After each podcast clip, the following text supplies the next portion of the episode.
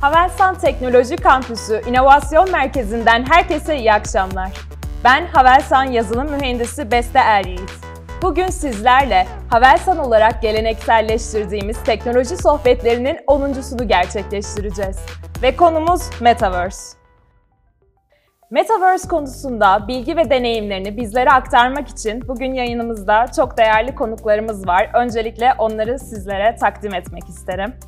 Havelsan artırılmış gerçeklik, sanal gerçeklik ve ciddi oyun takım lideri Doktor Güvenç Şahin, Orta Doğu Teknik Üniversitesi Bilgisayar ve Öğretim Teknolojileri Eğitimi Bölümü öğretim üyesi Doçent Doktor Tuğba Türken, Ankara Üniversitesi Mühendislik Fakültesi öğretim üyesi Profesör Doktor Asım Egemen Yılmaz bizlerle. Öncelikle hoş geldiniz demek istiyorum. Yayınımızda farklı üniversitelerden, farklı bölümlerden Metaverse'e ilgi duyan öğrenciler de bugün bizimle. Yayınımız esnasında kendileri e, sorularını konuklarımıza iletecekler. Hızlıca Metaverse kavramıyla başlamak istiyorum. Her birinizin için aslında Metaverse neyi ifade ediyor? Bunu merak ediyorum. Tuğba Hanım sizinle başlayalım. Metaverse nedir? Kendi tanımınızı bize yapabilir misiniz? Teşekkürler. Ben kısaca e, kullanıcıların üç boyutlu avatarlarıyla, karakterleriyle etkileşimde bulunduğu ve farklı deneyimler yaşadığı üç boyutlu sanal dünyalar bütünü olarak tanımlıyorum. Ee, Güvenç Bey, peki Metaverse sizin için ne anlam ifade ediyor? Nerede konumlandırıyorsunuz?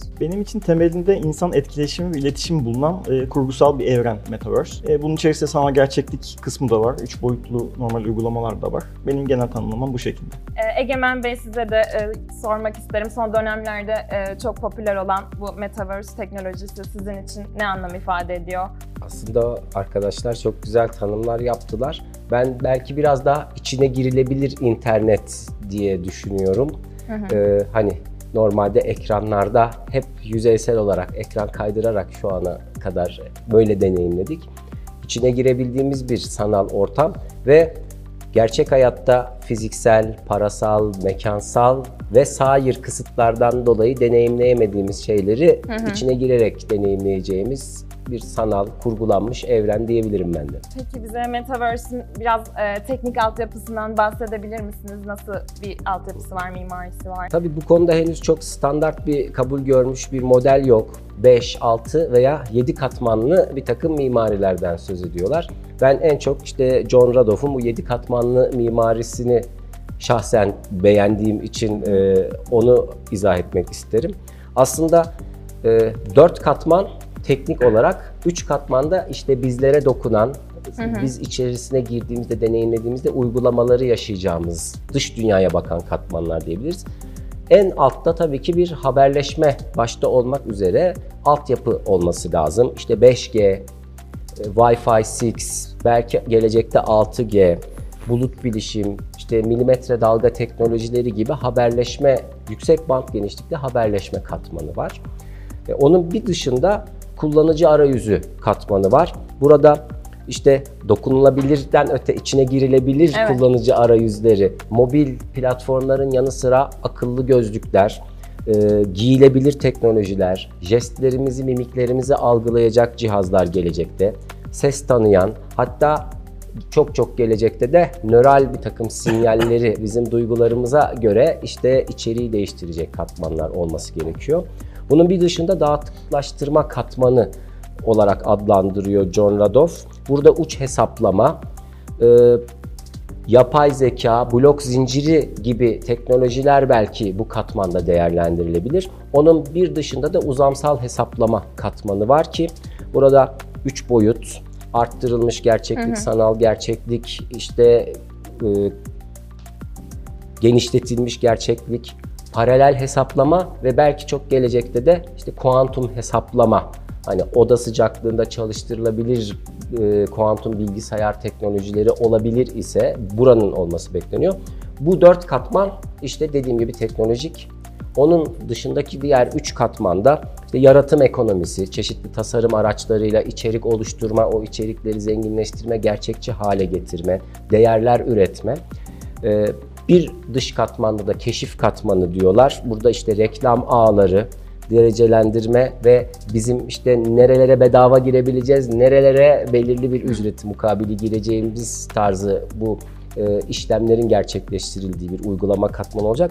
En dışta da tabii deneyimlerimiz, spor, sanat, kültür, eğlence, espriler, şakalar artık ondan sonrası biz nasıl tahayyül edersek ve içerik geliştiriciler ne kadar bize sunarsa E, Yapay zeka blok zincirinden bahsettiniz. E, Bunlar Metaverse için olmazsa olmazlarımız mı şu aşamada? Ben çok olmazsa olmaz demiyorum. Sanki bu böyle işte salatanın sosu gibi, işte pastanın şekeri şeysi gibi hani çeşni katacak. Oradaki değerleri, orada yaşayacağımız deneyimleri daha zevkli kılacak, belki daha gerçekçi kılacak. Bizi orada daha çok tutacak şeyler olabilir.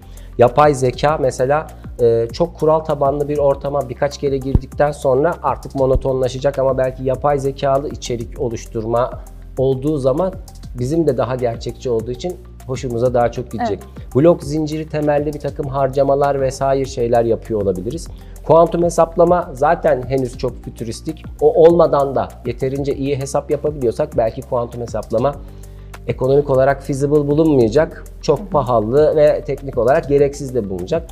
Sözün özü bence olmazsa olmaz değil. Belki hocalarım şey de yapıyor olabilirler, Evet, teyit etmiyor olabilirler. aslında görüşümü söyleyebilirim. Egemen Hoca'ya katılıyorum. Aslında genel olarak baktığımızda ortak bir tanım bulmamamızın sebeplerinden biri de aslında şimdi çok fazla metaverse'süz diyen yazılım platformu var. Ee, bakıyoruz hani bir e, platformda blockchain var, birinde yok. hı. Yani böyle bir continuum var. Bazıları masaüstü sanal gerçeklik olarak da kendisini metaverse olarak konumlandırıyor. Bazıları sadece sanal gerçeklik gözlüğünde. Dolayısıyla burada hani blockchain olup masaüstü gerçeklik uygulaması da olabilir. Blockchain olmayıp masaüstü de olabilir. Blockchain olup VR da olabilir. Hı hı. O yüzden yani ben de e, blockchain olması gerektiğiyle ilgili bir e, şeyim yok. Ayrıca bununla ilgili de çok fazla şu anda blockchain'in e, yaratacağı çevresel etkilere de çok fazla hani kritik olduğu için e, Hı hı. bunun üreteceği karbon ayak izi de çok aslında düşünmemiz gereken konulardan biri. Bir de şöyle bir istatistik vereyim. Bu Metaverse sanal dünyalarında 400 milyon kadar bir kullanıcı var deniliyor. Hı hı. Ee, işte Decentraland, Sandbox ve bir sürü bu e, dünyalarda. Bunların %83,5'unu 18 yaş ve altı oluşturuyor. Bu Roblox mesela 18 yaş ve altında da hedef kitlesi çok fazla. Dolayısıyla yani blockchain olması aslında hani e, biz o küçük e, 18 yaş altını hedeflemiş oluyoruz bir, Hı hı. bir yandan. Dolayısıyla bu tarz böyle şeyler var. Ee, hani farklı görüşler Evet. olabilir. Yine ben de ama e, blockchain olmaması e, o da metaverse yapmıyor e, şeklindeki görüşüne katılıyorum. Tanım aslında yeni olduğu için nispeten, da yeni konuşulmaya başlandığı için ya da e, biraz böyle gri alanlar fazla. E, bir de maalesef bütün dünyada yeni çıkan teknolojilerin popülerliğinden dolayı herkes bütün uygulamalarını e, o isimle lanse ediyor. Öyle bir durum da var. Yani sanal tool yapıp bunu e, meta uygulaması diye piyasaya çıkartıyorlar. E, o gri alanlar da çok fazla. O yüzden henüz bir standart olmaması da herkesin farklı bir yaklaşım olmasının e, temeli aslında. Hı hı. E, biraz zaman gösterecek nereye gideceğini, nereye evrileceğini, e, best practice'in ne olacağını zamanla göreceğiz herhalde. E, Bu noktada yayınımıza gelen e, sorulardan biri Tuğba hocamıza yöneltmek istiyorum. Metaverse evreninde bazı küresel şirketlerin kendi mağazalarını oluşturduğunu biliyoruz. Ama bir yandan da Metaverse'de hayalet şehirler diye bir kavram var. Ee, Şu an durum tam olarak ne ve gelecekte bizi ne bekliyor?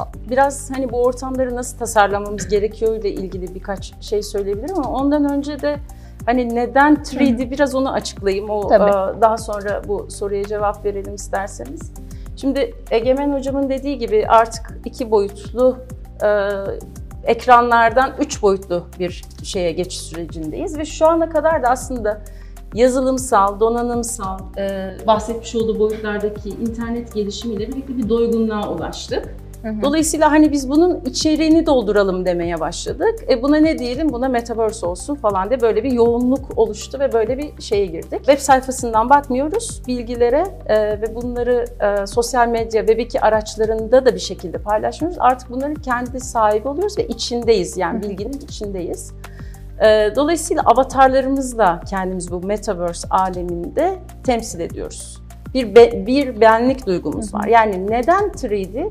Ee, bence gerçek dünyada yapamadığımız şeyleri yaş- yapmak istiyoruz internette ve daha canlı bir hale getirmek istiyoruz. O yüzden o üç boyutu katıyoruz ve orada da onu canlandırmak için de bir şeyler yapmak istiyoruz içerikte.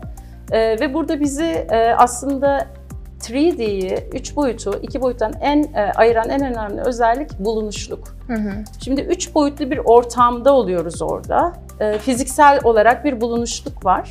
E, örneğin biz burada fiziksel olarak birlikteyiz. Ama bir hani e, video konferansta fiziksel olarak birlikte değiliz. Hı hı. Yani fiziksel e, bulunuşluk aslında bu bulunduğumuz ortamı ertesi gün düşündüğümüzde orayı ziyaret etmiş gibi düşünebiliyor olmak. Dolayısıyla o üç boyutlu ortam bize önce fiziksel bulunuşluk hissini veriyor. Bu yeterli mi? Değil.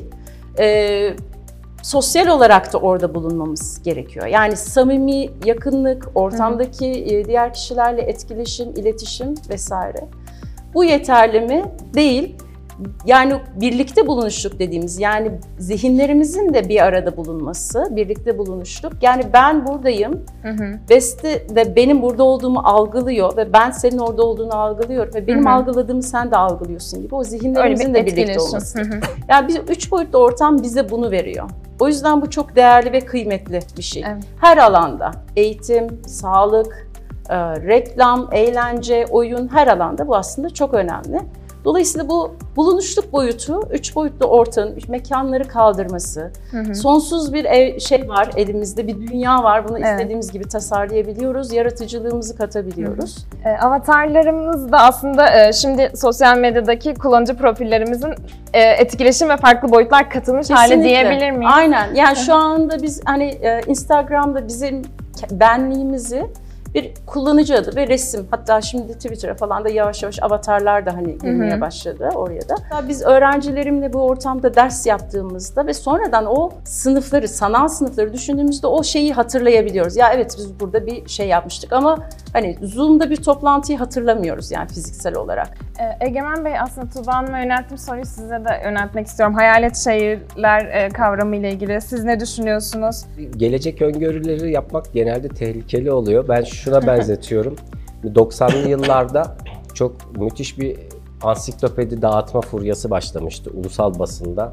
Her büyük gazete işte biri Büyük Larus, biri Meydan Larus, biri Ana Britannica, biri Temel Britannica şey yapıyordu. İnsanlar da çok canla başla kendini kaptırmıştı. Hepimiz kuponlar kesiyorduk. İşte o günün gazetesini kaçıran 60 günde bir joker kupon veriliyordu falan. O dönem canla başla kupon kesen adama ya arkadaşım bak birkaç yıl içerisinde bu ansiklopedi mevzusu bitiyor. Zaten sana o yüzden iteliyorlar bunu. Hani bizim gibi geri kalmış ülkelere. 5 yıl sonra bunların hepsi çöp olacak. İnternet diye bir şey gelecek basılmamış, sürekli güncellenen ansiklopediye bedava erişeceksin. Boşuna bunu toplama. Bunu en fazla işte eskiciye 5 mandal karşılığı satacaksın. Bunun olacağı bu desen hadi canım sen de derdi. Biz de şu anda gelecek öngörüsü yaparken canla başla kupon kesen adam pozisyonunda olabiliriz. Ama şöyle şeyler var. Şimdi biraz önceki e, mevzuya da ilişkin olarak insanlığın hazır bulunuştuğu belirli konularda arttı. Yani sosyal medyaya girme, Ondan sonra mobil platformlarda belirli hizmetleri bedava alıp onun üzerine şunu da yapmak istiyorsam ayda 2.99'da ödeyeyim de ek özellik kazanayım falan Üyelik tarzı. modeliyle.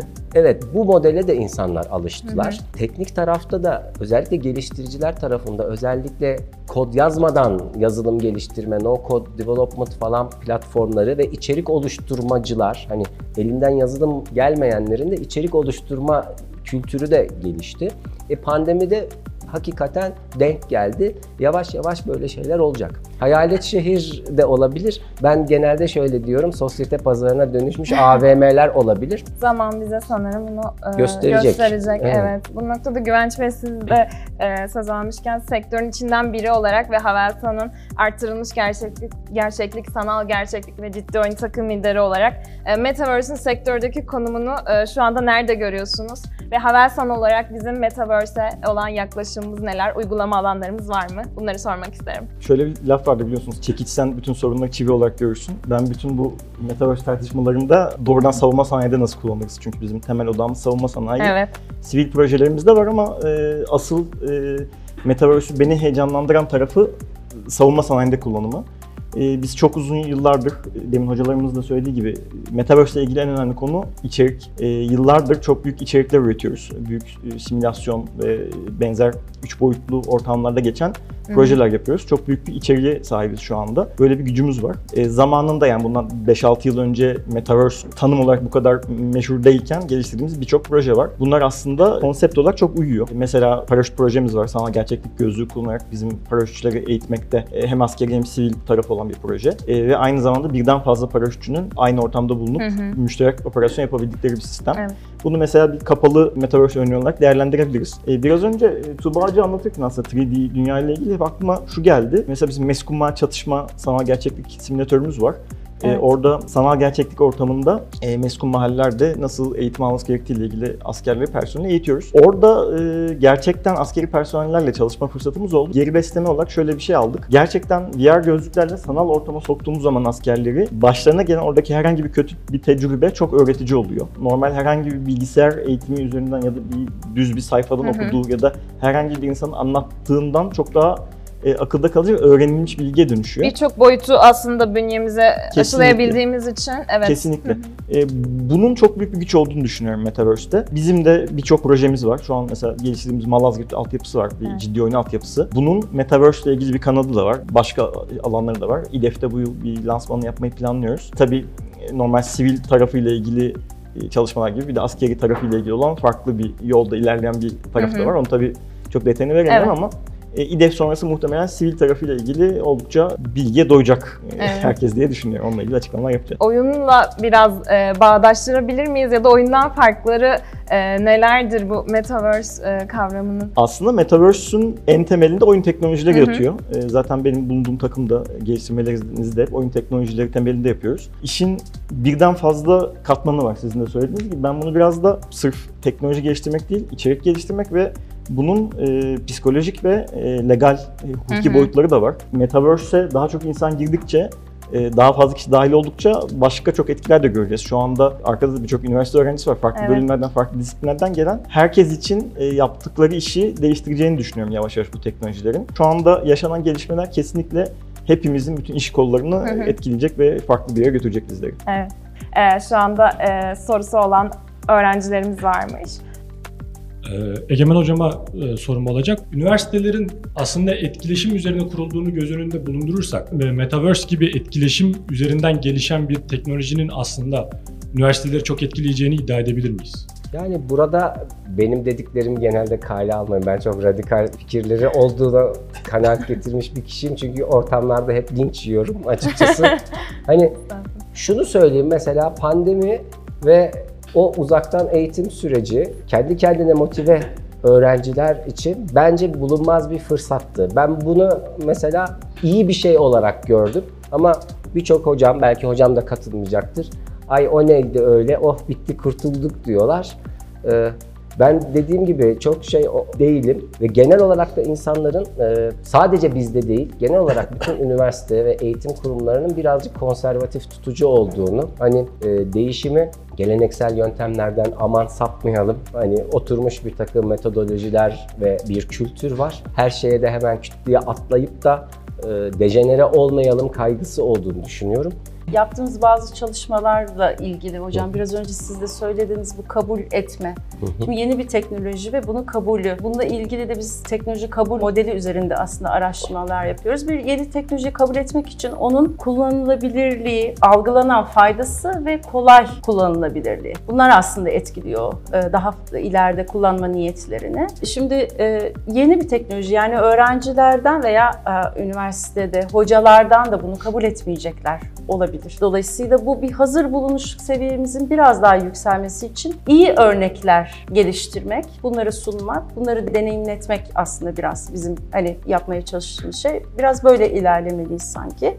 Yani o teknoloji kabulü çok önemli. Bir de son kullanıcıya henüz tam inemedi bu. Özellikle sanal gerçeklik gözlüğü gibi pahalı teknolojiler. Hem çok stabil Hı hı. değil, hem işte alana ihtiyacınız var. Hem belli seviyede teknik bilgiye ihtiyacınız var kullanabilmek için.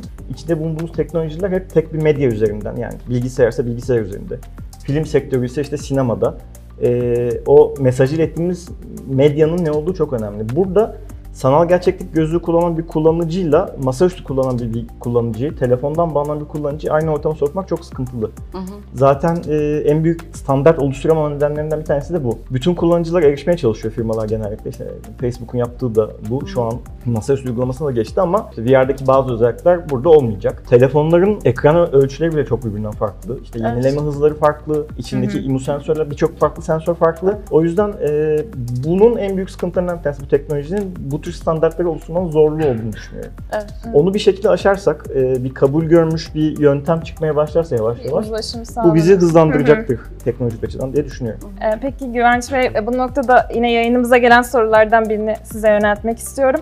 Sosyal medyada olduğu gibi Metaverse alanında da insanlık için kötüye kullanım mümkün mü? Bunu nasıl önleyebiliriz? Kısıtlamalar olmalı mı, olmamalı mı? Şöyle kısıtlama e, tabii hiçbir yerde ben istediğim hoşuma giden bir şey değil. Ancak tabii başka insanların özgürlüklerini çiğnemediğimiz yerde oraya kadar bir sınır çizmemiz lazım. Yani bu zaten aslında biraz önce söylediğim gibi hukuksal anlamda da henüz tam oturmamış durumda. Metaverse dünyasındaki işte taciz, başka insanlara e, kötü davranmak, kaba davranmak gibi şeyler gerçek dünyada fiziksel yansımaları olmalı mı? Ya da nasıl değerlendirmeli? Birebir o suç e, aynı şekilde mi değerlendirilir gibi tartışmalar sürüyor şu anda dünyada. Bunların E, şu aşamada herhangi bir e, yaptırım Bildiğim kadarıyla hiçbir şey yok Hı şu anda. Normalde internet kanunları birine nasıl yazılı Twitter'da küfür ederseniz onun Evet. bir sonucu varsa benzer şeyler var ama e, tabii burada şöyle bir nokta da var. Ben Metaverse'ün gelişmesiyle birlikte aslında önemli o noktalardan bir tanesinde gerçek dünya etkileşimi olduğunu düşünüyorum. Az önce de savunma sanayi olarak bizim askeri uygulamalarımızda da Metaverse gibi teknolojilerin yer aldığını söylediniz. Gelen sorulardan biri yine askeri teknoloji alanını Metaverse'ün nasıl değiştireceği yönünde.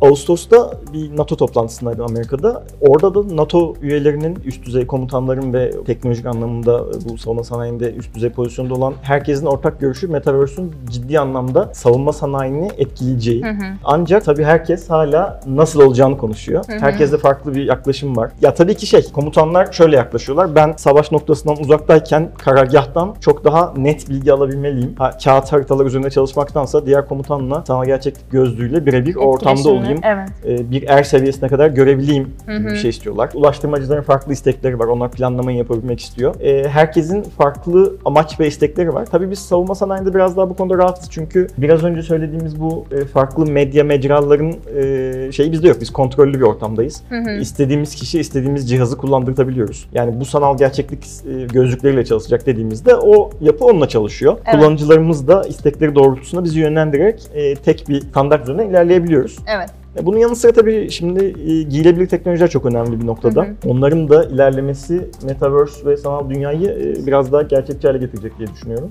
Bu açık metaverse ile ilişkili olarak da oradaki sınırlamalara ilişkili olarak da aslında Hı hı. felsefi çok tartışılması gereken husus var. Orada bir takım ikilemler de var. Şimdi Second Life'da orijinalde ilk fikir bedensel engelli kişilerin Evet. bu bedensel engelleri ve kısıtları yaşamadan gireceği mümkün olduğunca gerçekçi 2000'li yılların başındaki grafik rendering teknolojileri mümkün olduğunca gerçekçi bir ortam oluşturmakmış. sağlamak, evet. Fakat sonradan herkes girmiş ve yaygınlaşmış. Şimdi gerçekte bizim tek bir avatarımız mı olacak? Böyle bir düzenleme geldiğinde birden fazla avatarımız olacak mı? Avatarımızın cinsiyeti, yaşı, ırkı, etnisitesi bizde aynı mı olacak? Her şey aynı olursa bu sefer nasıl ki sosyal medya platformlarından sıkıldı insanlar. E ne anladım bu işten ben kardeşim? Ben gerçek hayatta çirkinim, kompleksliyim, fukarayım. Bari bu dünyada kazanayım yahu diyor olabilir. İnsanlar elini eteğini çekiyor olabilir. Peki buyur gel cinsiyetini değiştir, kimliğini değiştir, yaşını değiştirir. izin vermenin de çok acayip sıkıntıları olabilir. Evet bir yerde bir sınırlama tabii. olması gerektiğini Yani mesela düşünüyorsunuz. 16 yaşında iki tane çocuğun, iki gencin aşkı masum gençlik aşkıdır. Ama 16 yaşındaki bir kızcağızı 16 yaşındaymış gibi kandırıp Hı hı. onu Evet, ikna evet. eden bir 78 yaşındaki bir abimiz pedofildir. İşte hani hı. burada nerede sınır koyacağız ve nerede şey yapacağız, engel olacağız? Ee, yine stüdyodan öğrencilerimizden bir soru var, onu alabiliriz. Ha, Tuğba hocama bir sorum olacak. Az önce Egemen hocamın da bahsettiği aktif ve kulla- e, sürdürülebilir kullanıma değinmek istiyorum. Şu an büyük metaverse platformlarının aktif kullanıcı kullanıcı oranının oldukça düşük olduğunu görüyoruz. E, bunun nedeni ne olabilir ve bu sorunu çözmek için ne yapabiliriz? Yani hala daha kullanılan bu yani gözlüklere erişimdeki sıkıntı. Yani Hı hı. hala e, bizde her evde bir gözlük yok maalesef. Donanımsal açıdan. Donanımsal olarak. Evet. E, Bir de insanların o işte kork yani bir korkuyorlar yani o ortama girmekten. Bir de bizim amacımız şey ya girip ne yapacak mesela? bir kez giriyor, okey görüyor ve çıkıyor. Yani hani tekrardan girmesi için bir sebep olması lazım. Bu tarz faktörler belki eskiyorlar. Hani o ilk yenili, yenilikliğini yitiriyor. O tarz sıkıntılar olabilir. Bir de çok fazla kullanıcıyı hala hiçbir platformda aynı anda tutamıyoruz. Yani öyle 100, 200, 300 falan kullanıcı avatarlarıyla bir etkileşimde bulunamıyor. Bu da bir sınırlılık. Biraz önceki o etik hani boyutuyla ilgili